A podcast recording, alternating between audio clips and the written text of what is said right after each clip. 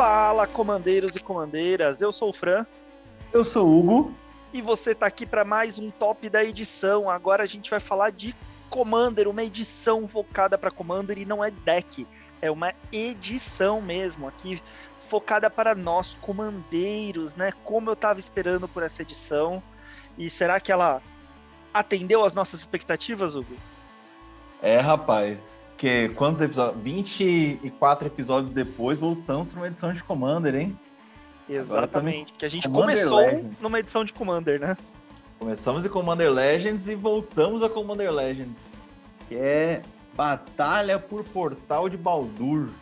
É, e é, essa daqui a gente volta para o cenário de D&D, né, que foi um grande sucesso do ano passado, mas a gente ficou com gostinho de quero mais, né? A gente queria mais de algumas coisas. A gente falou um pouco da mecânica de pare, né, que a gente achou que ia vir. Daí eu falei, eu, eu, se você voltar no nosso podcast lá que a gente falou de da, da edição de D&D, eu falo assim, ah, eu acho que vai vir na na próxima edição, né, na de Commander. E não é que veio? E veio, veio. Só não corrigir o Tarrasque, né? mas tudo bem. Ah, mas isso eu não esperava. Agora, na minha predição, eu disse que ia vir a mecânica de pare na, nessa nova edição, hein? Olha, quero, quero dar o áudio, quero, quero confirmações, hein? Quero, quero edição de áudio aí né, neste episódio falando que você disse isso, hein? Volta lá, ouve o nosso podcast que você vai ver que eu falo isso. Bom, e o que, que é o top da edição, né? O que, que é esse programinha aqui? Se você caiu de paraquedas e está ouvindo pela primeira vez, top da edição é aquele programa em que a gente debate aqui as melhores cartas da edição focadas para Commander. Óbvio, essa daqui é uma edição de Commander, né? Mas a gente analisa focada aí no, no grande mesão de cozinha, né? No, no Commander para quatro jogadores, não no, no Commander competitivo, né? Naquele Commander for fun. E a gente elege sempre uma carta de cada cor, né? Eu elejo uma, o Hugo elege outra. A gente não sabe o que, que um ou outro escolheu. A gente elege mais uma incolor e uma multicolorida, tá? Então, ao todo você vai sair daqui é, com pelo menos sete cartas top da edição, na nossa opinião, que não é uma opinião que vale muita coisa, mas a gente tá aqui falando merda e você tá, tá aí para ouvir o que a gente fala, né? Sim, né? Porque a regra máxima deste podcast, nós estamos aqui para cagar regra, né? A gente tá dando nossa humilde opinião. A gente vai bater boca, vai falar com a carta do o que, que ele tá pensando quando escolheu a carta, né? O que, que tá pensando da edição, esses bate-boca e tal, mas não é a máxima, né? A gente tá dando a nossa opinião que a gente tirou da nossa cabeça, né? Talvez a opinião de vocês esteja mais certa, tem cartinha aí que vocês acharam que a gente falou uma coisa, mas na verdade ela é outra, né? Ou depois o tempo passa e o que a gente falou da carta, a carta era top, a carta era sensacional chega a dar dois meses, a carta não vale mais nada. É, não, mas às vezes também é uma questão de preço. Não, é, a gente já, fez, já provou aqui nesse podcast que preço não significa que a carta realmente é boa ou não, né? É, tem muita carta aí que é subestimadíssima e é excelente, que faz um mas estrago eu digo... Mas eu digo, vale mais nada no sentido de a gente falou que a carta tinha power level, aquela carta é incrível, né? Chega lá depois, né? Não. É, mas difícil é. cartas assim que a gente falou que eram boas, elas não serem minimamente boas. Pode não ser top, né? Mas não serem minimamente boas. Pelo menos eu acho que não, né? Não me recordo de nenhuma que a gente falou que era boa e depois a carta se provou ser uma bosta. mas, né? É só pra gente reforçar que não estamos aqui pra cagar regra, né? Exatamente. E a primeira parte desse programa, né, do top da edição, a gente sempre fala um pouco sobre a lore, né, e a gente fala um pouco sobre é, as mecânicas novas que surgiram na, na edição, né? Sobre lore, não temos muito o que falar, tá? Porque não, não tem lore, né? Essa, os planos de D&D, eles geralmente soltam como se fosse para você criar sua própria lore, né? Você é o aventureiro, você jogue, né, o RPG e crie sua própria lore. Então o que a gente teria aqui para falar é explicar um pouquinho sobre o mundo, né, de, de aqui de, de do D&D, né, desse mundo que eles criaram do sistema D20, mas a gente já fala bastante sobre isso lá no nosso outro podcast. A diferença sobre Baldur's Gate, basicamente, é que é uma cidade dentro daquele mesmo plano, né, daquele mesmo mundo, em que é uma cidade que ela foi crescendo, era uma cidade portuária que foi crescendo, crescendo, crescendo, é toda cheia de muralhas, né, e, e daí ela tem vários portões, né? Acabou que a cidade foi criando até um ecossistema meio fora da cidade, né? Uma cidade quase que nível continental. É, não tem muito, muito que a gente ficar falando aqui da lore, vai ficar falando sobre o plano, né? Se a gente for ficar falando. É, então, a gente achou melhor pular essa parte da lore, né? É, os portões de Baldur é justamente é por causa desses grandes portões aí que tem, né, nas muralhas de Baldur. Então, é basicamente só isso a introdução que a gente vai fazer sobre a lore. Vamos pular direto aqui para as mecânicas do jogo e depois a gente fala aí nossa opinião sobre o power level da edição ou não. Beleza? Isso. Aproveitando, né, pessoal, se vocês quiserem, ah, a gente quer ouvir um pouquinho sobre D&D mesmo assim, né? É, vou sugerir para vocês o, o, episódio que o Fernando falou, que é o de número 13, tá? Que aí a gente teve um convidado que é, que é Pedroca, e Pedroca explicou pra gente, né? Sobre o mundo do D&D. E aí, aproveitando também, todos os personagens lendários que saíram, eles têm uma lore dentro do, dos livros de D&D, né? Vale a pena dar uma leitura para quem quer quiser conhecer mais. Todo mundo tem uma história, né? Exato. Então só o... dar os personagens têm lore, o plano tem lore, mas não tem uma história acontecendo ali, né? Então, e como a gente geralmente fala um pouquinho da história do que acontece ali, né, naquela edição, nesse caso não tem, então por isso que a gente tá pulando direto, tá? Mas o plano é bem rico, né? O plano tem vários detalhes, né? Pensa que é uma história de RPG, né? Então tem bastante detalhes, bastante coisa ali para você pesquisar e dos personagens, principalmente alguns deles eram personagens muito esperados, né? O Elminster, por exemplo, era super esperado na edição anterior. Sim, todo, todo mundo foi xingado, né? Imagino da Wizards, que porque cadê o Alminster? Pô, vocês sacanearam o Tarrasque e não tem o Alminster. Agora apareceu, né? Apareceu aí o pessoal aparentemente gostou. Exatamente. Então, bora lá, Hugo. O que, que tem de mecânica nova nessa edição? Eu vou começar pela maior de todas, né? Que uh, deu um grande diferencial. Que é um tipo de carta novo, né? E uma mecânica nova. Ah, o tipo de carta novo é o encantamento lendário do tipo antecedente, né? Então nós temos agora um novo tipo de encantamento que são os antecedentes.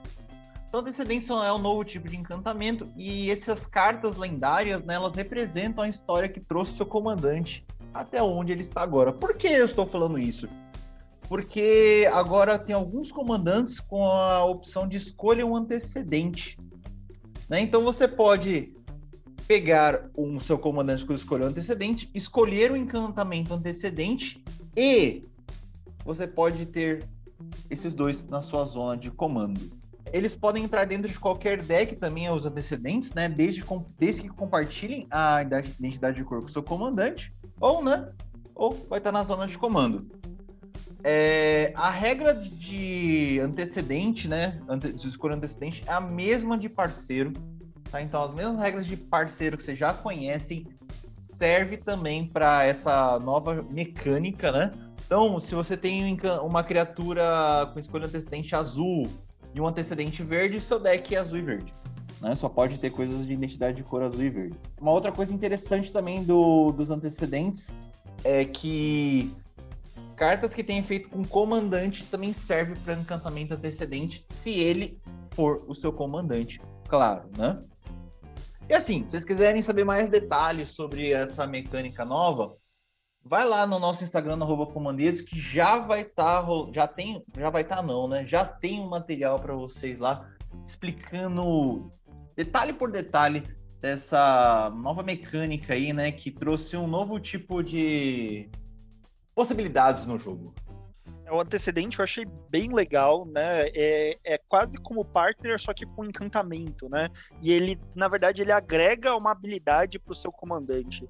Eu só fiquei chateado porque tem alguns antecedentes muito legais que combariam muito bem com comandantes anteriores, né? Eu falei assim, ah, podia sair alguma errata, né, dos de alguns comandantes anteriores, falando, ah, esse daqui também pode escolher antecedente. Óbvio que a Wizards não vai fazer isso, né? Mas dá vontade de você usar alguns antecedentes com comandantes que de outras edições, né?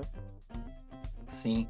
Ó, oh, uma coisa que dá pra gente notar é que cada edição de Commander Legends, é, eles não parece, né, que vai ser o seu comandante será, será sempre em dupla, né? Então tem parceiro, tem a, o escolha antecedente, pode ter uma coisa nova, pode ser, por exemplo, que a próxima edição seja uma criatura com parceiro, né? Então a ideia deles é trabalhar sempre com coisas em dupla. Achei, achei interessante isso, até Até por, pela essa criação desse tipo de coisa, de carta nova, né? É, acho que é cedo pra gente dizer que eles vão é. trabalhar com isso sempre, né? Mas é, até agora foi edição já é um padrão já, né? Vamos dizer que tá criando um padrão, né? A gente pode estar errado aí, né? Mas eu acho que tá criando um padrão. Uma coisa só que eu não gostei de antecedente, né? E de criaturas lendárias com escolha antecedente é que é tudo monocor, né, Fran? Uhum. Monocolor, uhum. né? Você podia ter um antecedente de duas cores, podia ter um comando de duas cores. Os caras podiam arriscar já de uma, de uma vez, né? Eu acho que foram, ficaram receosos nessa primeira vez. Vamos ver na, nas próximas edições que vierem com escolha antecedente ou antecedente, você vai ter duas cores, né? Ah, mas eu tenho a impressão de que esse antecedentes é uma mecânica que, que vai vir para ficar? Eu acho que muito em breve a gente vai ver outros decks de Commander com antecedente. Vamos ver. Talvez Planinalta com antecedente também, né? Vai, vai, vamos. Já que teve parceiro é, parceiro Planinalta, por que não escolha antecedente com Planinalta, né? É, concordo. Isso aí. Então vamos para a próxima mecânica também que foi lançada, né?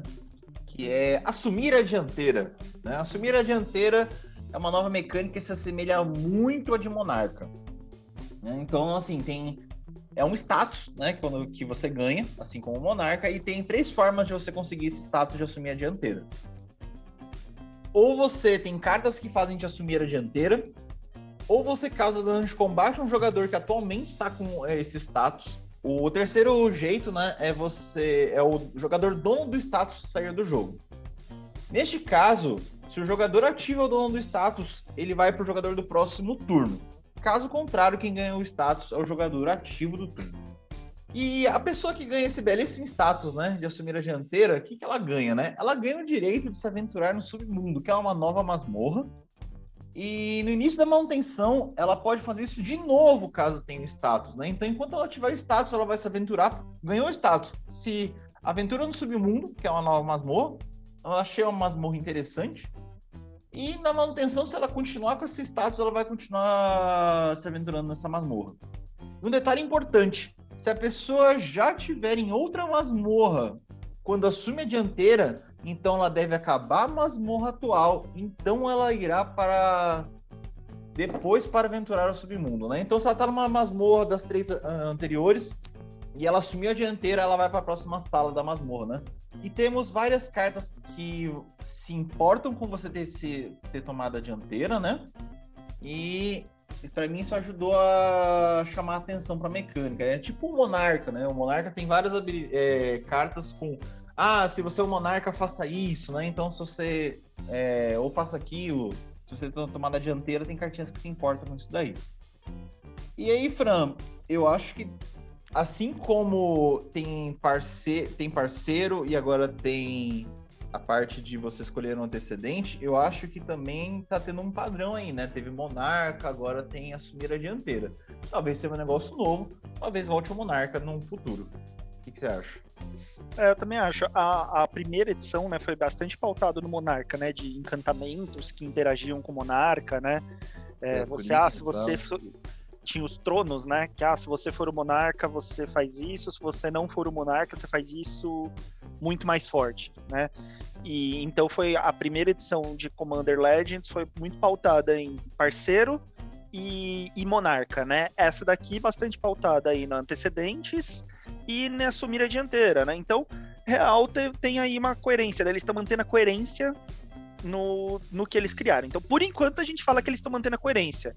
Numa próxima, eu já começo a falar que eles estão faltando criatividade.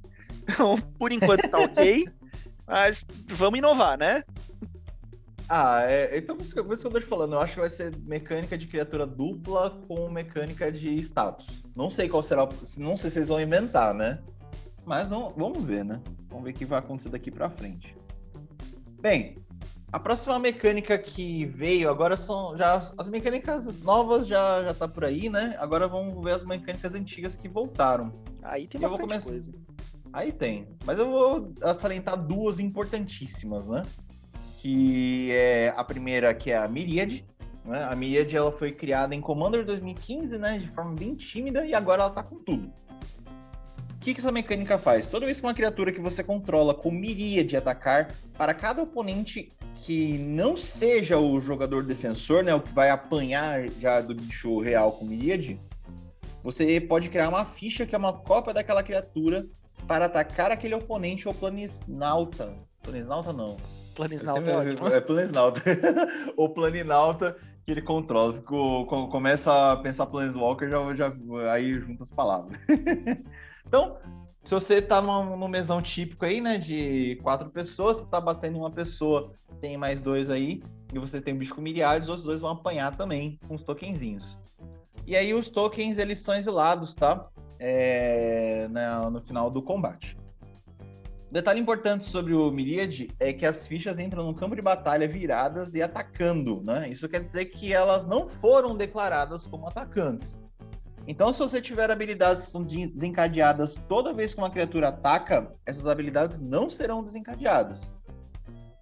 Aí vem um lado bom também, né? Tem um lado ruim, mas tem um lado bom. Se um oponente tiver, por exemplo, uma propaganda, você não precisa pagar o custo de atacar, né? Porque você já passou dessa fase. Então o cara tá lá com aquele pillow forte enorme que você tem que dar o seu salário pro cara pra, pra você bater. Opa, não, com Com Myriad já passou essa época aí, você vai sentar o cacete mesmo assim, né? E um último detalhe é que Myriad não desencadeia assim mesmo, né? Infelizmente. Ou felizmente. E aí a outra mecânica antiga que voltou também com tudo aí foi a mecânica de aventura, que ela foi criada em Tronos de Eldraine, né? Lá em 2019, edição bonita, edição bem feita. E agora ela tá voltando uma edição que tem tudo a ver com ela. Que, que a aventura faz, né? Ao jogar um card com aventura, você escolhe se vai conjurar a mágica de permanente ou a de aventura. Se for conjurado com permanente, o card entra no campo de batalha conforme ele resolve. Se você conjurar com aventura, é parecido. Né? O card vai para a pilha com a mágica de aventura e pode ser respondido ou lado normalmente. Se for resolvido, você segue as instruções da carta, mas ao invés de colocá-la no seu cemitério resolver, você o exila e pode conjurar quando quiser. Aí você vai conjurar depois do card permanente, né? Respeitando as velocidades daquela permanente, claro. Detalhezinhos da mecânica de aventura: enquanto um card com aventura estiver no campo de batalha, você ignora a aventura e o seu texto, inclusive o CMC da aventura.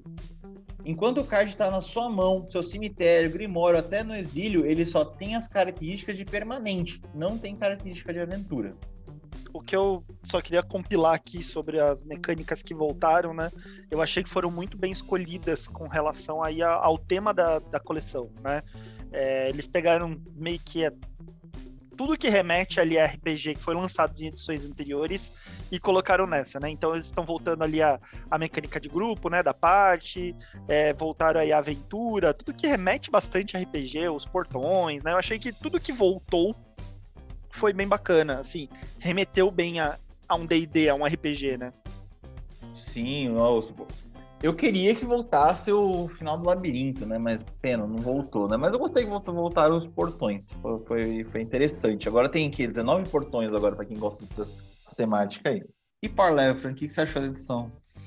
Cara, eu gostei muito dessa edição. Eu achei que ela vieram, vieram cartas com power level bem interessante. Não, não vi nada muito quebrado. Pode ser que eu quebre minha cara aí mais para frente com alguma coisa ou surge alguma coisa que faça com que alguma coisa fique quebrada, mas de forma geral não achei nada quebrado. É, achei que até as cartas incomuns e comuns vieram muito úteis para quem, quem joga Commander. Então é aquela edição que se você comprar uma caixa de booster para abrir os boosters, mesmo as incomuns e comunzinhas ali, elas são muito úteis para Commander. São cartas às vezes até de reprint, né, de edições anteriores, mas que são bastante usadas no Commander, né? Você vai colocar bastante isso em decks que você for montar, né? Então achei que foram reprints úteis, é, as cartas novas vieram bem legais, bem interessantes. É, faço aqui uma, uma um ressalto aqui né, uma menção honrosa aqui sobre os cinco dragões anciões, que eu achei que eles vieram muito bacanas. É, os cinco, para mim, são bem fortes. Aliás, para quem joga com deck de dragões, tribal de dragão, tá muito bem servido nessa edição. Dá para montar uns dois Nossa. decks de dragão diferentes aí, né? É, mas também eles não esqueceram de outras tribos. Eu achei que outras tribos vieram bem legais. O retorno dos portões foi bem bacana. É, eu gostei muito, muito mesmo dessa edição, tanto é que eu comprei uma caixa de booster, porque eu falei assim, cara, até as Sim. incomuns são úteis. são, senhores, isso é um milagre. nossos grandes ouvintes que estão nos ouvindo ou nos, e nos ouvem desde o começo. Este homem chamado Fran, que fala com vocês aqui, né, em, em vários episódios, comprou uma caixa de booster. Ele não compra caixa de booster. Não, eu não compro eu booster. não lembro. Não compro nem Ele não compra booster. Eu, por exemplo, eu falo, eu falar, eu tô, sei lá, deu vontade, né? Vou lá e compro booster, né? Até, até me dei muito bem esses tempos aí comprando de Ravnica. É, mas o Fran não abre, o Fran não, é single, ele olha lá, é single e daí eu tenho minha faixa de valor. O cara Gente, eu não ganho sorteio nem no, na- no sorteio da igreja, que eu não ganho nada. Eu sou muito azarado, gente. Então eu, eu comprando booster, eu me sinto meio rasgando dinheiro. Mas essa edição me deu vontade de comprar uma caixa de booster, porque eu falei, cara, até as incomuns dessa edição vão ser úteis. E reprintou muita coisa legal. É, de verdade, assim, que eu queria colocar em vários decks diferentes, sabe? Eu falei assim, ah, se eu abrir isso daqui como incomum, eu já vou ficar feliz, sabe? É, e daí eu comprei uma caixa de booster mesmo pra fazer, pra brincar aqui com os nossos grupos, nosso playgroup aqui, pra gente fazer um draft, né? Então, de verdade, gente, eu achei muito legal é, essa edição.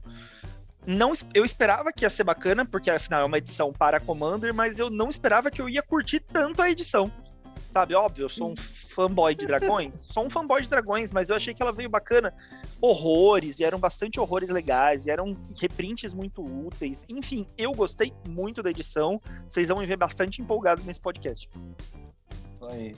Talvez, né? Talvez se o Fran se empolgar, faça até uma live aí pra, pra abrir esses boosters aí, né? Quem, quem sabe. Não, não vou fazer uma live porque a gente vai fazer draft. A gente vai Ah, brincar é. de draft com os boosters antes. E vamos lá, né? Mi- Minha opinião, assim, minha opinião, eu vou primeiro falar da cor branca, que eu achei que a cor branca foi muito bem servida, né? Inclusive, tipo, carta que vai jogar é Legacy, né? Porque foi muito bem servida a, essa, a, a cor. Talvez seja um começo de trocar a cor favorita dos designers, não sei, né? Mas eu estou gostando do lado do que o branco tá indo, né? Mesmo as cartas não ficando cara, eu gostei. Vamos continuar assim que eu, como, como pessoa que gosta da cor branca, estou, estou contente.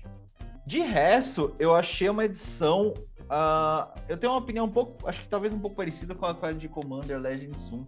É uma edição muito interessante para você ter peça, né? Então, ah, tem é, pro- muito provavelmente um, dois ou alguns vários decks que você tenha vai ter possibilidade de ter cartinha nova, né, com o que veio, né? E se- sempre tem a- aquela peça que você precisa para alguma coisa, nunca tem no jogo, né? E veio.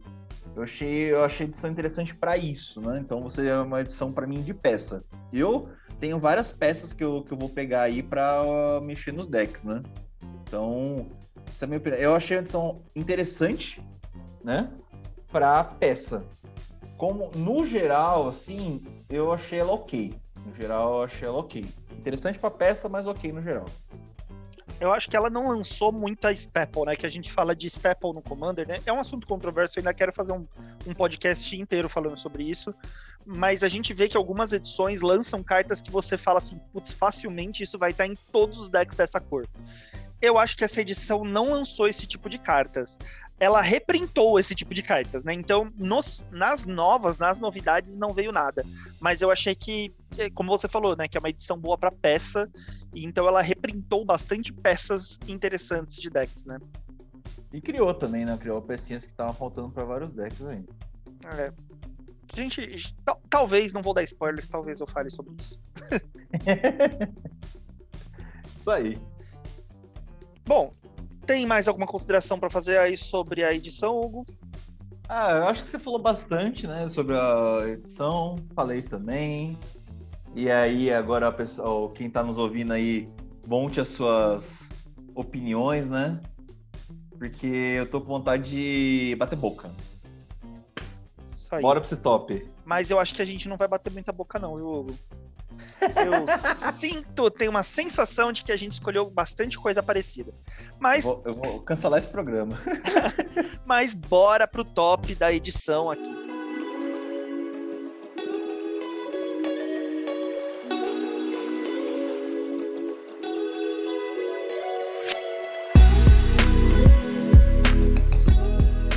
Então chega de palhaçada, vamos aqui para o nosso top da edição e a gente sempre começa com as cartas incolores. Hugo, qual que é a sua carta incolor top da edição? Eu acho que a gente não vai bater, vamos ver aqui. Minha carta incolor top da edição é a nave Nautiloid. Quatro incolores, é um artefato veículo 5-5, né? Então, ele tem voar, tripular 3, né? Só vai virar uma criatura artefato se você virar criaturas. Um, um número qualquer de criaturas com poder de 3 ou mais, né? O del todo. E aí, qual é o efeito, né? Quando a nave Nautiloid entrar no campo de batalha, você exila o cemitério do jogador alvo. E toda vez que a nave Nautiloid causa dano de combate a um jogador, você pode colocar um card de criatura exilado com nave Nautiloid no campo de batalha sob seu controle. Por que, que eu achei essa cartinha a top de edição para incolores, né? Porque é o seguinte, né? É... Eu não gosto de cartas que simplesmente exilam grave só. Né? Cartas que somente exilam, não fazem outras coisas, ou que tem outros efeitos, tornam-se cartas mortas na mão quando tem um game que ninguém se importa com o cemitério. Então, se ninguém se importa com o cemitério lá, se tem um exila grave, você tomou a cabeça, né? E esse cara, ele tem um efeito a mais, que para mim eu acho um efeito honesto, né? Então, assim, sei lá, foi lá, exilou, tal, bateu, causou dano tá no exílio, vamos trazer de novo pro jogo, mas sobre o controle agora da pessoa correta, né? E aí eu acho também que essa carta também é uma excelente arma para late game e ótima contra decks baseados em reanimate. Cara, realmente não ia bater essa nossa porque eu não sou dos mais fãs de veículo. Já falei, acho que isso em outros podcasts. Eu não, não curto muito veículos, né? Acho que é, é interessante, mas não, não, não me fisgou a mecânica de veículos, então eu olho meio torto para veículos. Vrum, vrum. Mas eu concordo com o que você disse no fato de eu também não gosto de cartas que removem cemitério e só, pura e simplesmente, porque me dá uma sensação que eu tô usando como se fosse um side dentro do deck. Não faz sentido. Sim, isso aí é horrível. Usar cartas. Carta de side tem que ser um motivo muito nobre para você usar isso. Fora isso, cara, eu não, não gosto, não. Eu evito, falo para os pessoas tirarem do deck né? Porque não dá, carta side é muito ruim. É, e dependendo da partida, muitas vezes, se você tem uma carta que só exila Grave, ela vai ficar ali perdida na sua mão, realmente, uma carta morta. Eu concordo com essa parte do que você disse. Essa sua carta aí é legalzinha, mas não foi a minha top da edição. É, olhei meio torto para ela por ser veículo, né? Eu não, não, como eu falei, eu não, não curto muito a mecânica de veículo. Se eu tenho criaturas ali que eu poderia bater, não faz muito sentido para mim eu ter que usar eles para tripular o veículo para o hum. veículo bater. Eu ainda não vi essa mecânica com bons olhos, assim. Não, não, não me convenceu ainda, sabe? A hora que eu apanhar pra um deck desse, talvez me convença. então, qual foi seu top da edição, então? O meu top da edição foi o Espelho do Aprisionamento. Artefato de 4 manas. Toda vez que uma criatura entrar no campo de batalha, se ela tiver sido conjurada, exilia. Depois, devolva todos os outros cards permanente exilados com o Espelho do Aprisionamento ao campo de batalha sob o controle do seu dono. Parece ser uma carta inocente, uma carta até idiota, né? Porque ela vai te prejudicar ali também, né? Mas num deck bem montado, essa carta causa, ela vai ser um inferno. Primeiro que você pode colocar ela num deck de ETB, né? É, então as criaturas que você entra no campo de batalha, elas trigam assim que entra o efeito delas e são exiladas. É, e daí, quando você fizer uma outra criatura, elas voltam para o campo de batalha e trigam novamente o efeito delas de entrar no campo de batalha, né? Então, para o seu deck ali de ETB, você vai se atrasar ali um pouquinho, né? Que vai ter que exilar aquela criatura ou não, depende muito de como você montar o deck, mas você vai trigar os ETBs duas vezes, né? Ali. É, fora que ela meio que atrapalha os oponentes, né? Porque o seu deck vai estar preparado para isso. O do oponente, não. Às vezes ele vai ter que segurar, sei lá, duas criaturas na mão para fazer a primeira para ser exilada, para daí fazer a segunda para poder trazer aquele a, que real ele queria para o jogo, né? E poder causar o efeito dela naquela, naquela rodada ainda. É, eu acho ela uma carta bem interessante, que bem montada pode dar muita dor de cabeça. Essa carta é interessantíssima, assim, para deck de ETB, tipo um Brago, porque você vai baixar o bicho, resolveu, resolve a habilidade, resolve de novo, né? É quase um panarmônico isso aí, né? Só que bem específico para o armário do conjurador, né? Mas só que bem, bem específico, porque vai ser toda vez esse negócio. Se o deck, realmente, se o deck do cara não é preparado para esse tipo de coisa, né? Vai, vai ser chato, né? Então, se o cara tinha um efeito, ele perdeu o efeito, tipo, ah, toda vez que a primeira criatura entrar em jogo, sob seu controle, se é, ela ganha ímpeto, por exemplo, perdeu a criatura, né? Então, é, a criatura perdeu o ímpeto e paciência. Né? Então, dependendo da situação, o oponente pode ser atrasado com isso, né?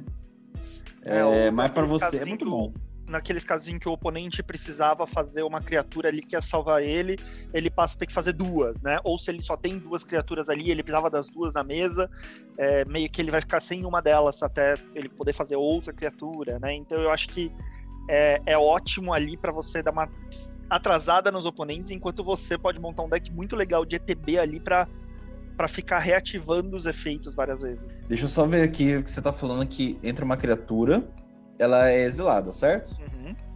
Depois você devolve todos os outros cards. Inclusive o bicho. Então o bicho exila e volta. Ele blinca. Todos os outros cards, Hugo.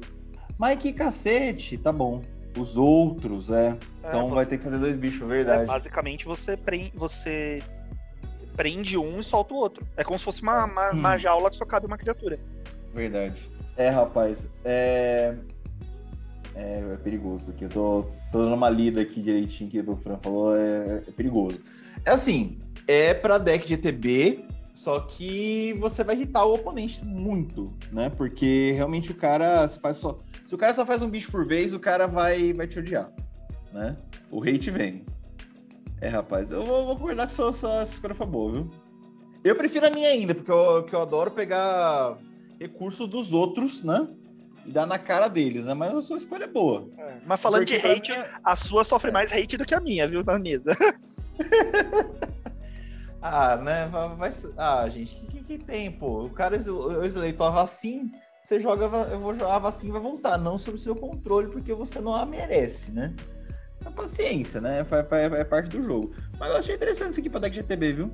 Bem, tô pensando aí bem interessantinho aqui nos deckzinhos de GTB, vai ser bem chato bom para mim e chato pros outros. Exatamente, essa é a ideia. Isso aí.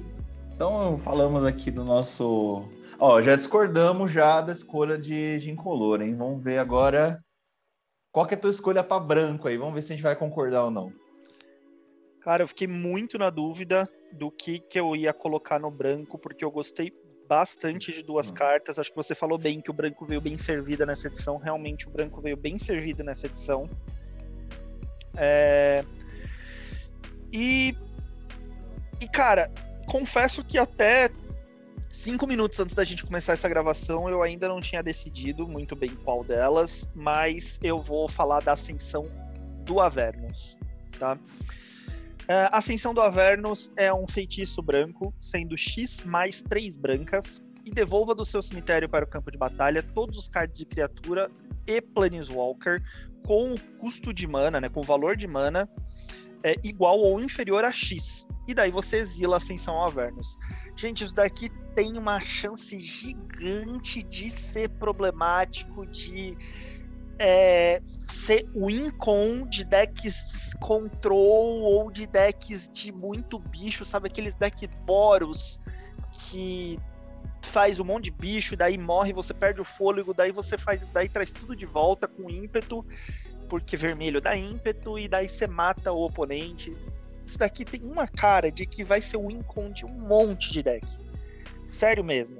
Ah, Francisco, branco não rampa tanto para pagar tanto assim pelo X. Você nem precisa, porque você vai fazer isso para trazer um monte de coisa pequena de volta. E branco tem sim rampado pra caramba. A gente tem visto várias é, cartas então. aí para buscar terreno no branco. É, na minha opinião, hoje o branco é a segunda cor que mais rampa, né? Tirando o verde, que é absurdo, é a segunda cor que mais rampa. E, gente, isso daqui é o Incon não tinha como não ser essa carta meu top da edição, depois parando para pensar, e eu acho que assim, se você não deu valor para essa carta aqui, dê valor, porque isso daqui tem cara de que vai ficar cada vez mais caro. A carta é interessante. Realmente ela é para você jogar no late game, né? Deck de reanimate vai adorar esse negócio, né? Ele também derruba Planinalta. opção interessante para Super Friends, né? Porque é, tem pouquíssimas cartas que ficam devolvendo Planinauta do, do Grave pro, pro jogo, né? É, e com 4 é manas é. a mais, você traz quase todos os Planinautas, né, de volta. Acho que não tem, não me lembro de Planinautas com mais de 5 manas, né? Sim, não, paga uns 8 aí, vai devolver tudo. Tem os, tem os grandão, né? Tem tipo Gin, carne, essas coisas, mas, mas aí é outros 500, né? Pelo menos a grande maioria você devolve. É, mas não é só pra, pra deck reanimate, não, viu, Hugo? Isso daqui eu vou discordar com você. Eu acho que isso daqui num deck é, de combate mesmo, sabe? Um deck agro, como sendo uma carta que recupera fôlego, sabe? No late game. Óbvio, ela é uma carta de late game. Mas como ser uma carta que recupera fôlego em deck agro, sabe? Deck, sei lá, um Celestia verde branco, ou num Boros verde e vermelho, é, branco e vermelho. É, eu acho que essa carta vai muito bem nesses decks de bichinho, viu? Sim. Não é interessante. É uma, uma win-con interessante. Mas assim, não é minha win-con, né? A minha Wincon é outra. a outra carta que eu escolhi, inclusive, é o Wincon, né? Que é a minha top, que é a Lealdade da Legião. Lealdade da, da Legião é um encantamento de seis qualquer é, e duas brancas. Efeito. As criaturas que você controla têm Miríade. O que, que faz Miríade, Hugo? Pausa o podcast, volta atrás que eu acabei de falar que Miríade faz. Né? Assim, efeito simples efeito idiota. Vamos começar por aí, porque a carta é totalmente idiota, né? A habilidade de Miríade eu já acho muito forte, né? A gente teve um nosso podcast episódio 23 que a gente conversou sobre as mecânicas para formatos multiplayer e a gente falou quão bom é Miríade. E essa carta ela coloca a habilidade de Miríade ao extremo, né? Então, assim, decks que você tem como do Shulene, do Hanar, do Brago, do Animatou, do Arcaz, do Rum, pode usar essa carta sem ter medo de ser feliz. Né? E para outros decks, além de colocar uma habilidade muito poderosa nas suas criaturas, ela pode ser uma Incon. Porque você bate em um cara com tudo, em um só, com tudo, e aí você multiplica suas criaturas para cada oponente em fim de jogo. Então, assim, Myriad ela é uma habilidade complicada, Ainda bem que ela não tem qualquer carta. E aí você vai e dá isso para todo mundo, principalmente para quem não deve. Né? Então, assim, deck GTB, cara, com esse negócio, meu Deus do céu. É ridículo, ridículo. Você vai ter ETBs ao infinito, né? Com, com, com, esse tipo de cartinha. Só bater uma vez já, já era, né? Então, por ser idiota, forte demais. E assim, custo 8 tá justo para ela, tá? Justíssimo. Essa carta, se fosse MC menor, ela ser quebradíssima demais e, consequentemente, muito cara. Tá justíssimo o custo 8. Então, é, por esses motivos aí, motivos idiotas que ela pode, pode proporcionar no jogo, eu escolhi ela como minha top da edição. Confesso, vacilei, eu esqueci dessa carta. É, se eu tivesse lembrado dela, ela seria meu top também. Confesso, tô assumindo aqui, o Hugo vou ter que dar o braço a torcer. A sua escolha for melhor que a minha. É, Eita! Bem, esse ano tá um a um, hein? Eu, eu dei o braço a torcer em Kamigawa, na cantina. Não tô lembrando o nome da carta agora, mas eh, foi na, carta, na tua top azul, agora é minha vez, hein? É, eu vou dizer que eu vacilei, eu esqueci completamente dessa que dava miríade pra tudo. Tem um custo alto? Tem. O custo dela é alto para baixar, mas é, você tem forma de fazer isso mais baratinho, você consegue colocar na mesa de outras formas alternativas. Então, assim, tá, tá justo, vai, tá, tá justo, porque isso daí vai ser realmente a Wincon. Mas, assim, Ascensão Avernus é bom também, tá? Mas realmente a top branca, acho que é a que o Hugo falou mesmo. Cara, não, que assim, pensa só, assim, se isso fosse custo 5, né? A gente falar, ah, isso podia ser custo 5. Cara, custo 5 esse negócio ia ter uma chance muito grande de, de tomar ban, porque a gente podia chamar essa, essa carta de Insta-Win. Ela poderia entrar na, no, no, perigoso grupo das Insta-Win, né? Que faz parte, por exemplo, Cyclonic Rift, né? É, que todo mundo já conhece, já tomou uma vez na vida. É, é muito, seria muito perigoso o CMC dela ser menor que 8. Eu achei justo. Pra falar assim, ah, a, a gente sabe que a carta é forte, então vamos deixar um custo certo para ela, né? É, e aquela carta que você vai segurar na, me, na mão até você tá com a board pronta para para ferrar, né? Você vai bater uma vez ali, basicamente. Uma vez, uma vez. Porque se tu ficar na mesa aí com o deck, com decks de ETB, pelo amor de Deus, né? Não, ninguém vai deixar isso na mesa. É, é, então. Você vai bater uma vez, que daí você vai bater com todos os seus bichos em todos os oponentes, sabe? Então, né? E fora que já o que, como eu falei, né? os ETB acontece, né? Ah, o cara vai responder o ataque, beleza. O ETB aconteceu, né? Não então, só por exemplo, né? É. Se você tem um deck aristocrata é. que sacrifica, você ainda vai ter um monte de peça para sacrificar, né? Sim, pega, sacrifica depois. Ah, vai exilar depois. Não, não, não vou exilar, não. Eu vou te sacrificar aqui em resposta e você toma tudo na cacholeta. É, exato. E se você tem, tem ainda um deck que copia, que faz cópia, né, de, de criatura quando entra em jogo, você vai fazer mais tokens ali ainda. Aí, cara, aí é o nojo vem, né?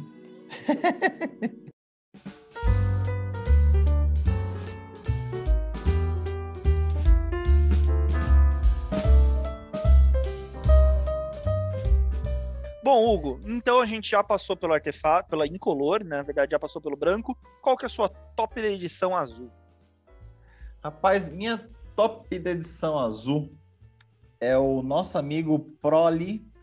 Eu acho que é Proli Diabolete. Se não for, Proli Diabolete. É, duas qualquer uma azul. É um peixe horror 2-3 com lampejo e salvaguarda 2. E aí ele tem uma palavra de habilidade aqui, né? Que é a sondagem telepática. Toda vez que a entrada de uma criatura no campo de batalha sobre o controle de um oponente fizer com que uma habilidade desencadeada daquela criatura seja desencadeada, você poderá copiar aquela habilidade e poderá escolher novos alvos para cópia. Por que, que esse cara é meu top de edição? Porque essa carta é muito interessante. Primeiro que ela fica na tua mão e ela é uma resposta que se torna um tapa na cara de um ETB bom de um oponente. Copiar a habilidade de ETB e usar antes do seu oponente tem a chance de dar algo muito bom, né? Lembrando que quando você copia algo, a cópia é feita primeiro, né? Então você vai fazer antes e pode vir algo muito bom para você. É raríssimo tá uma board não ter bicho com ETB nos dias de hoje, né? E essa carta mostra uma, também uma nova essência pro Commander, né? Sacanear o colega com coisa que ninguém esperava. Esse é tipo de habilidade é novo no jogo. Então, assim, ah, o cara tá lá do nada, joga um Vingador de Zendikar, né? Opa, tô fazendo meu Vingador também. Eu tô copiando sua habilidade de Vingador de Zendikar, né? Ou, por exemplo, você tá com um deck que tem preto, né? E o cara vai e joga as Fódelos. As Fódelos você copia a habilidade dele e vai e talvez mate o cara primeiro, né? Então, esse tipo de coisa que ninguém espera, né? Que vai ser um grande tapa na cara de todo mundo. Vai ser aquele momento de todo mundo rir, dar aquela gritaeira no, na, na lojinha, né? Esse tipo de carta me, me apetece e aí eu vou escolher, por causa disso, ela como minha top de edição. Hugo, eu tô notando um padrão, cara. Um padrão, padrão? nas suas escolhas. Qual é o padrão? Você tá escolhendo um monte de carta para jogar com o deck do, do amiguinho. Você não quer jogar com o seu próprio deck? Seus decks estão tão ruins assim que você não quer jogar com o seu próprio deck? Cara, meus decks são bons. Mas eu gosto. Eu, eu pegar, o recurso, pegar os recursos do coleguinha não é só assim, ah, seu deck é ruim, fica dependendo dos outros. Não. Você tira os recursos do cara também. Ou mete a mão na cara deles antes de meterem na sua, né? Ou, por, por exemplo, eu tenho saídas com um deck que eu adoro muito, que é o deck de Malco e Bermuda. Mas eu acho muito bom tirar recursos do cara ou usar também a meu favor, né? Tipo, pô, o cara tem deck branco. Deck branco talvez tenha um. Um dízimo sufocante, né? Que tal o meu deck de piratas que gosta de tesouros usar um dízimo sufocante, né? Eu não posso usar, aí eu uso dos outros. Ah, ou, eu tô achando que dele, você não né? tá se garantindo nos seus decks, você tá querendo jogar com o deck do, do amiguinho. Cara, é, deck de roubo é o que há. Não, cara, a carta que você escolheu é boa, mas para mim não é nem de perto a top da edição. Aqui eu vou falar que a top da edição aqui, novamente, a carta que você escolheu não é ruim, é uma carta boa. Mas, cara, numa edição onde o azul tinha um Snapcaster melhorado, tinha que ser o Snapcaster melhorado o top da edição. eu pensei que você ia falar outro padrão, na verdade, né? Se você for, para quem quiser ou lembra, né, do primeiro top da edição, o meu top azul foi Furacasco, que era a carta de resposta aos coleguinhas, né? Então, é, eu fui notar depois que eu escolhi de novo uma carta de Incommander Lands, que era resposta a uma atitude dos coleguinhas, incrivelmente, é o mesmo, CMC, é, mesmo CMC não, é o mesmo valor de mana. Não, eu, eu falei que porque há uns tempos você vem escolhendo muita carta que, que rouba a coisa do, do coleguinha. É, é isso aí, gente. é um padrão recente seu, não um padrão antigo. tem que roubar.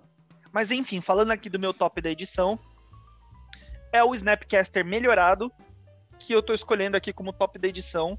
Algumas pessoas vão falar assim: imagina que isso é melhor que o Snapcaster. Realmente, dependendo do formato, óbvio que para os formatos competitivos o Snapcaster é muito melhor.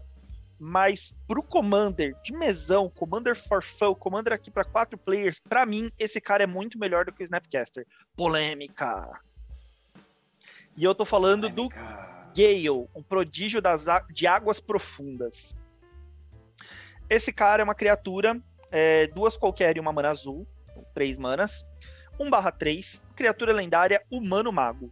Então, ali para quem gosta de deck de maguinho, tá aqui o seu cara. Escolha um antecedente. Então, embora ele seja azul, você pode botar um antecedente ali de outra cor para fazer um deck de duas cores, né? Um azul e vermelho, por exemplo, né? Que é o que essa carta pede, né? Um antecedente vermelho para fazer um deck azul e vermelho, porque vocês já vão entender o efeito dela. Toda vez que você conjurar uma mágica instantânea ou de feitiço de sua mão, você pode conjurar até um card alvo do outro tipo do seu cemitério. E daí você exila aquele card, né, que você conjurou do cemitério. Então, assim, conjurou um instantânea, você pode jogar um feitiço do seu cemitério. Conjurou um feitiço, você pode jogar uma instantânea do seu cemitério.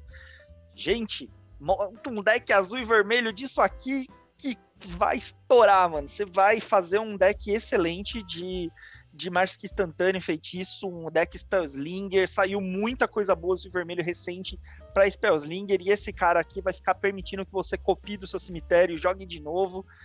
É maravilhoso, recomendo. Se quiser montar um tribal de mago com esse cara aqui, rola também. Enfim, acho muito legal. Esse cara vai ver muita mesa, porque ainda o, CMC dele é muito baixo, né? Três manas, você consegue colocar ele fácil, rápido na mesa. Cara, essa carta é só amor, adorei ela. Quando a gente tá falando, eu tô falando há muito episódio, esse Spellslinger tá sendo muito bem servido. Essa carta aqui é muito boa.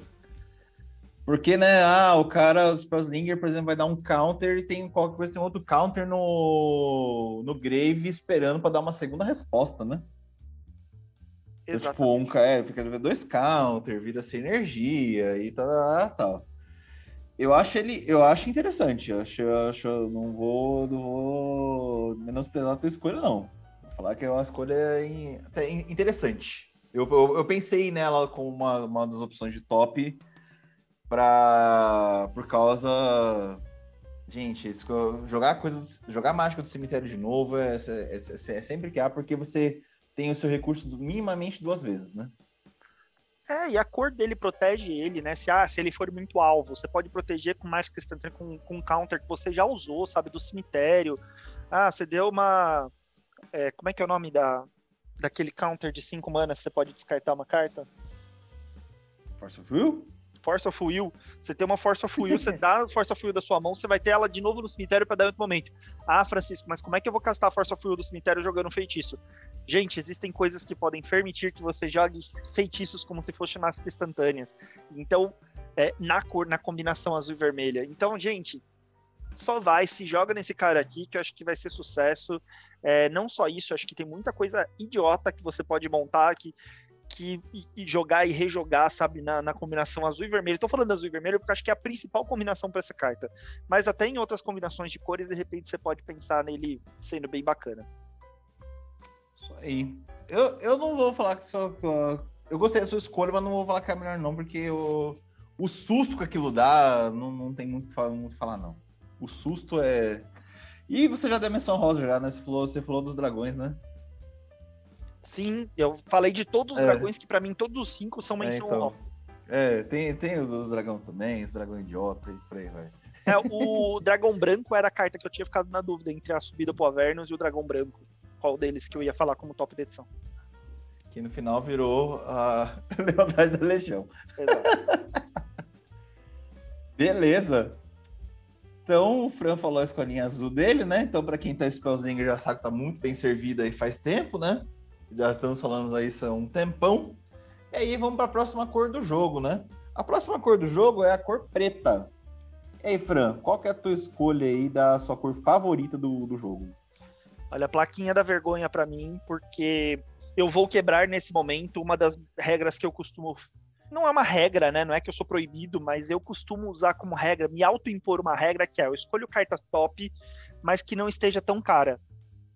Eu costumo escolher cartas relativamente baratas. Quando ela é muito cara, eu falo assim: ah, então ela não é tão top, não vale a pena eu ir atrás. Eu costumo escolher carta top que vale a pena para as pessoas irem atrás. Então, o máximo que eu coloco é 80 reais, sabe? E ainda assim chorando. Costumo colocar carta de 50 reais para baixo ali, é, aqui no, no, nas minhas escolhas do top. Porque eu acho que tem que valer a pena para vocês irem atrás também, né? Não basta ela ser boa, ela tem que ser boa e acessível. Senão, no Commander, não, não, é uma carta em 99, você colocar uma carta de acima de 100 reais, não é interessante.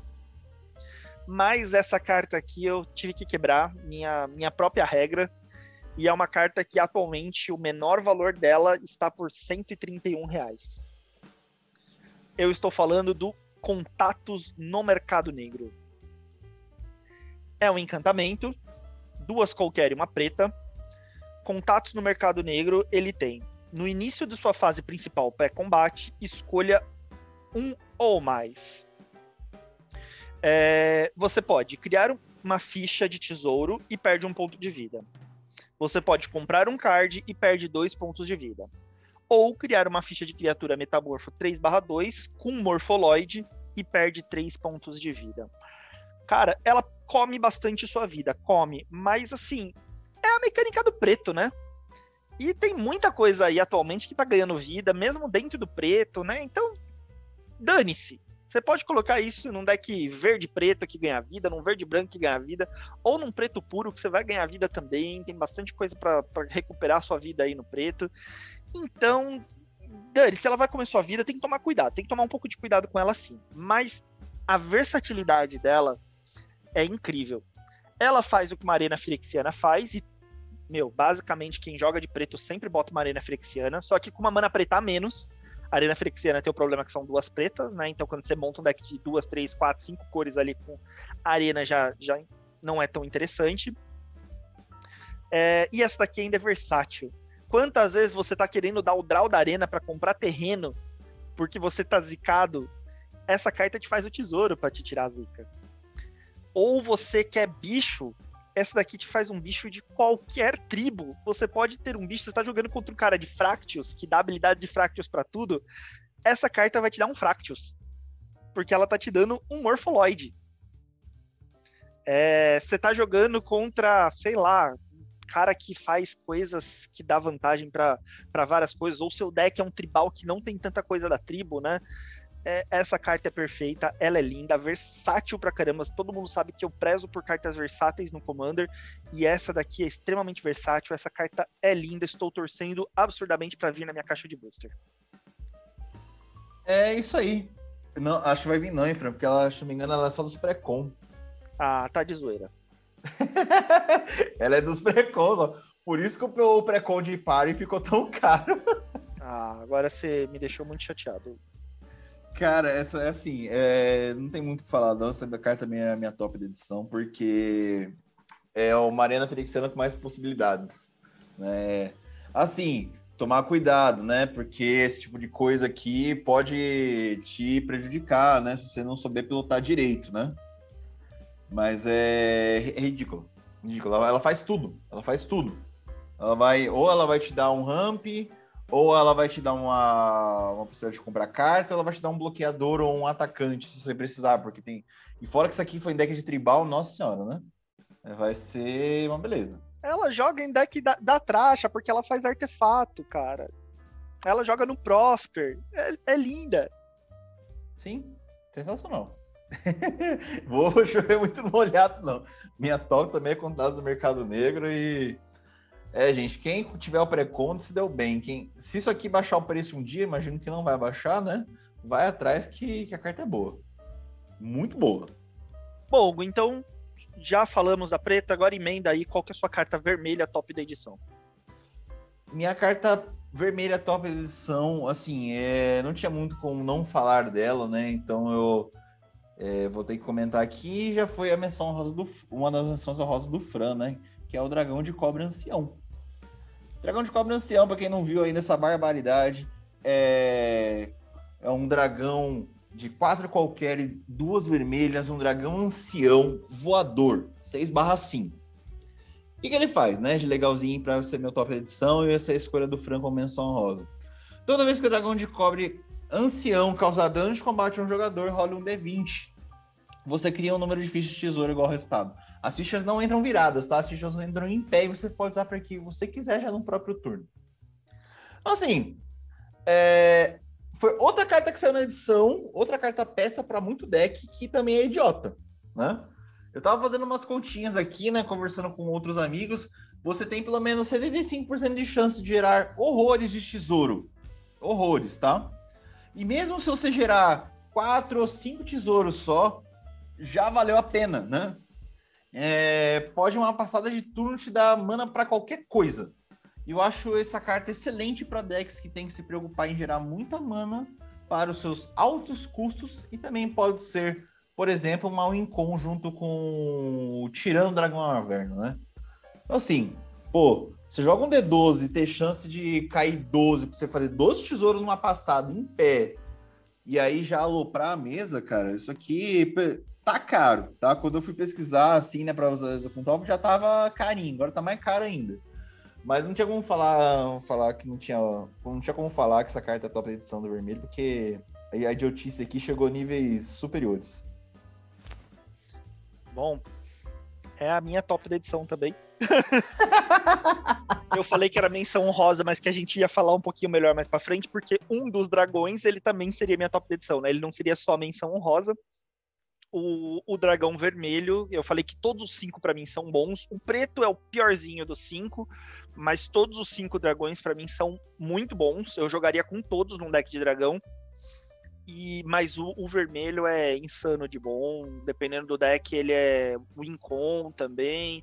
Assim, não, não, não, vou ficar chovendo muito no molhado. O Hugo já falou pra caramba dele. Eu acho que ele é incrível. Decks vermelhos jogam muito bem com artefatos. Você consegue colocar ele num deck da Alibou, e é ridículo ele no deck da Libou. É, você coloca ele no deck da Kiri, também é ridículo. Eu quero colocar na minha Kiri, ridículo, ridículo. É, é assim, é, é, absurdo. Já existe um dragão que faz tesouro e tá caro pra caramba. Esse daqui só, veio, só foi mais um dragão ridículo que faz tesouro. Então, para mim, ele é o top da edição vermelho também, não tenho o que falar.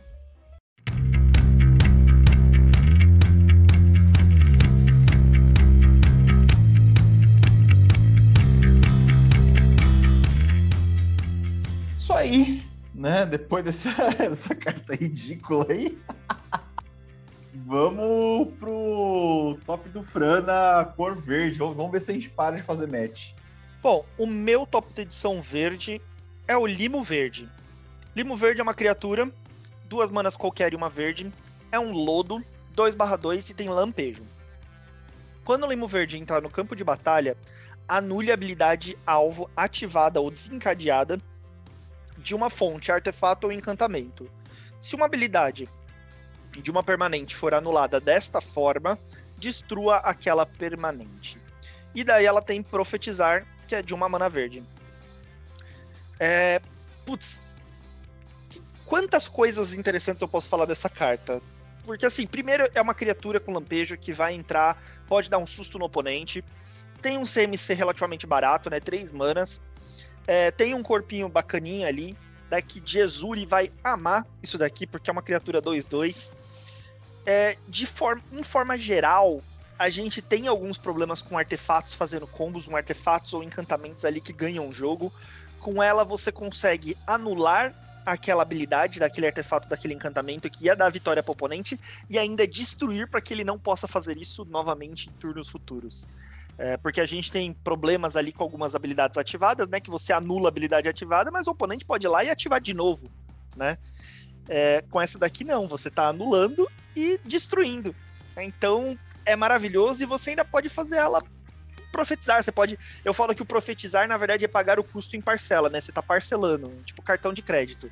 Você pode pagar o custo dela em parcela. Então você pode botar por, custo 2 na mesa, né? Primeiro, e depois por mais uma verde você vira lá para cima e ah, você caiu na minha carta armadilha.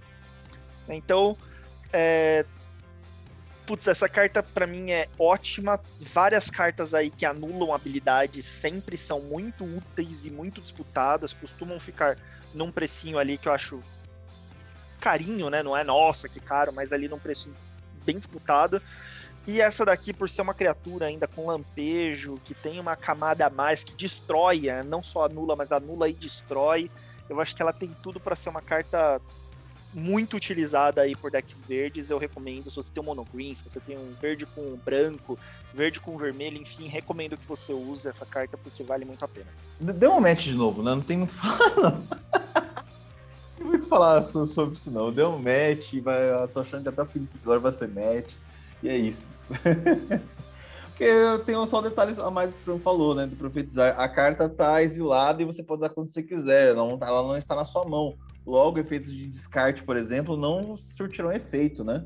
Tá lá na exílio muito bem protegida. Pô, isso aqui é.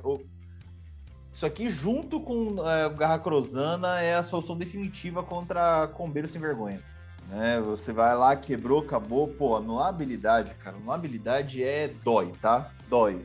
E a gente tá começando um negócio novo no verde, né? Tá voltando anular habilidades no verde, né? O verde já tá forte, não era forte o suficiente, né? Agora tá com anula habilidade. Pois é. E o, é, isso daqui. Ah, enfim, é, é, ridículo isso daqui, mano. É uma das ridículo, únicas ridículo. coisas que tira tampo. Ridículo, anula, anula, bicho. Você é doido. Isso aqui tem muita coisa que o cara vai fazer. Ah, tem habilidade, com bem. Não, anulo e destrói. Né? É, por exemplo, uma coisa que todo mundo sabe que entrou em jogo é muito, muita chance de combar, né? Raridade em, pedra, em raridade em pedra nuvem. Pô, entrou bicho, o cara vai falar com bem? Não. Ah, eu tô anulando a habilidade do, da raridade, quebra, tchau, e vamos voltar a jogar e na próxima você vai ser retirado porque você é combeiro. Muito bem. Mais um match. E eu acho que o último é match também. É...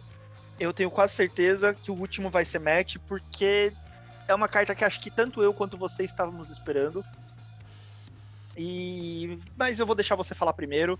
Hugo, qual que é o seu top multicolorida dessa edição?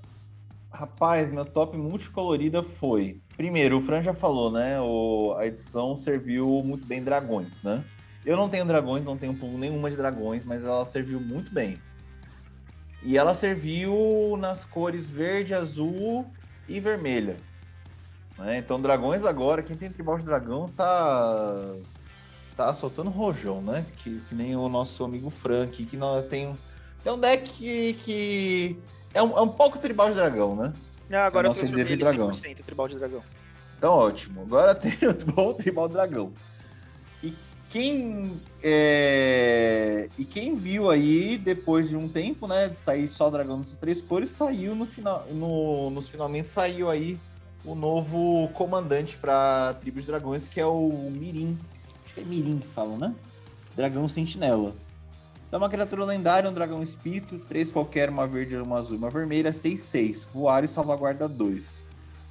Efeito. Toda vez que outro dragão não ficha, entra no campo de batalha sob seu controle, cria uma ficha que seja uma cópia dele, com exceção de não ser lendária, se aquele dragão for lendário. Então, assim, por que, ela é minha top da edição? Ela é um novo comandante para tribal de dragão, né? mesmo sendo somente com três cores. Tá? Ela é um bom comandante para a tribo de dragões. O bicho também tem como outra evasão, corpo forte e salvaguarda 2 para se proteger. Quem tá ouvindo a gente, né, e não tem costume ou tem a montar decks de cinco cores, ele pode ser uma boa saída para um tribal de dragão. E assim, gente, é sensacional a possibilidade de você duplicar um dragão e a cópia não ser lendária, né? Você imagina duas latis, do, uh, dois Steel Hellkite, uh, dois Terror dos Picos, né? E se o deck for, tiver duplicador de ficha dentro, né? Aí o terror tá causado, né? Vai um dragão vai virar 3, vai virar 4 e aí a palhaçada vai estar feita.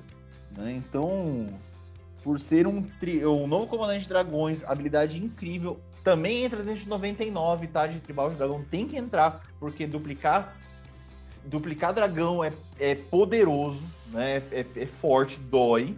Eu escolho esse cara como meu top da edição. É o meu top da edição também.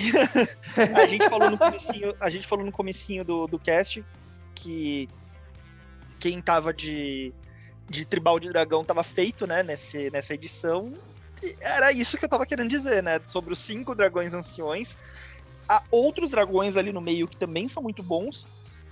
E principalmente esse cara. Gente, não, não tenho o que falar.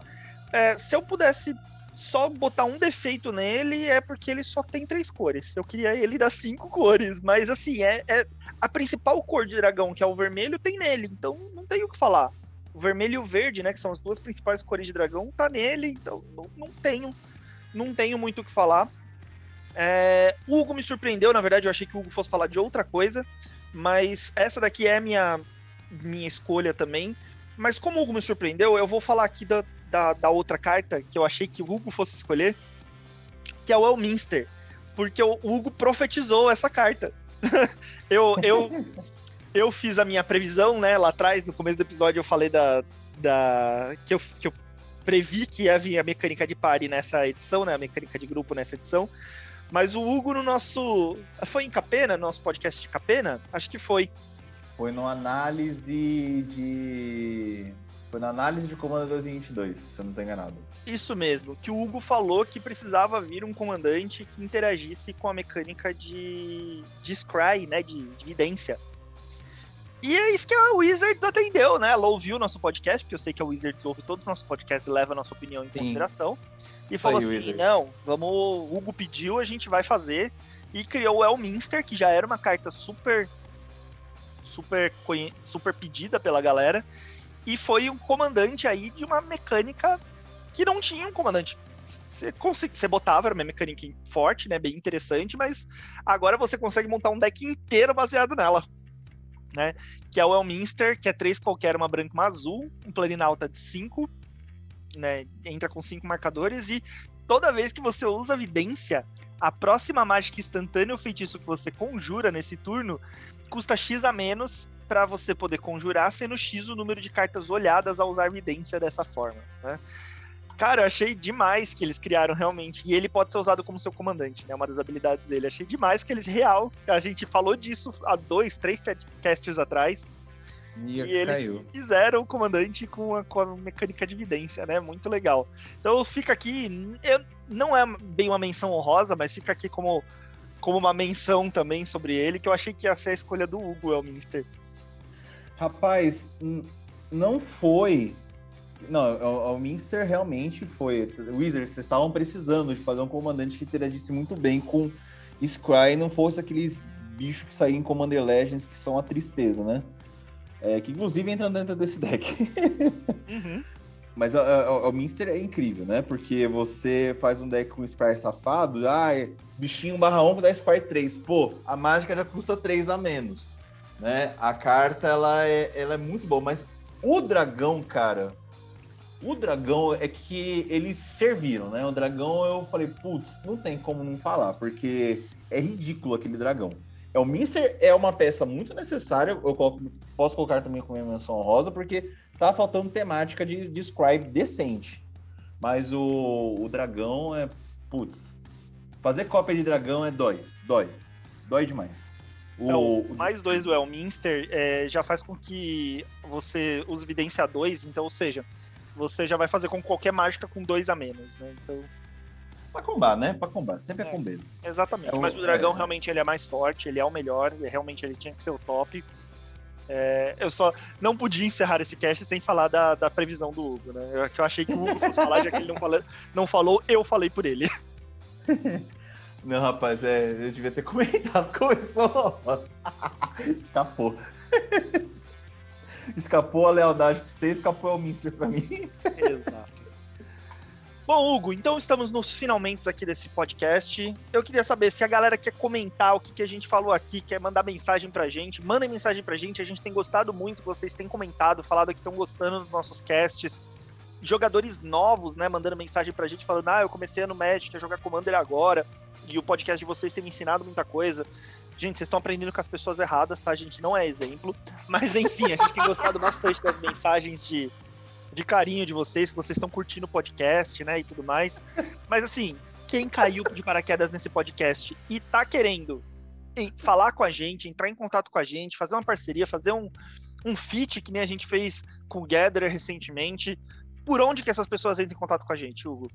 Ai, você me quebrou.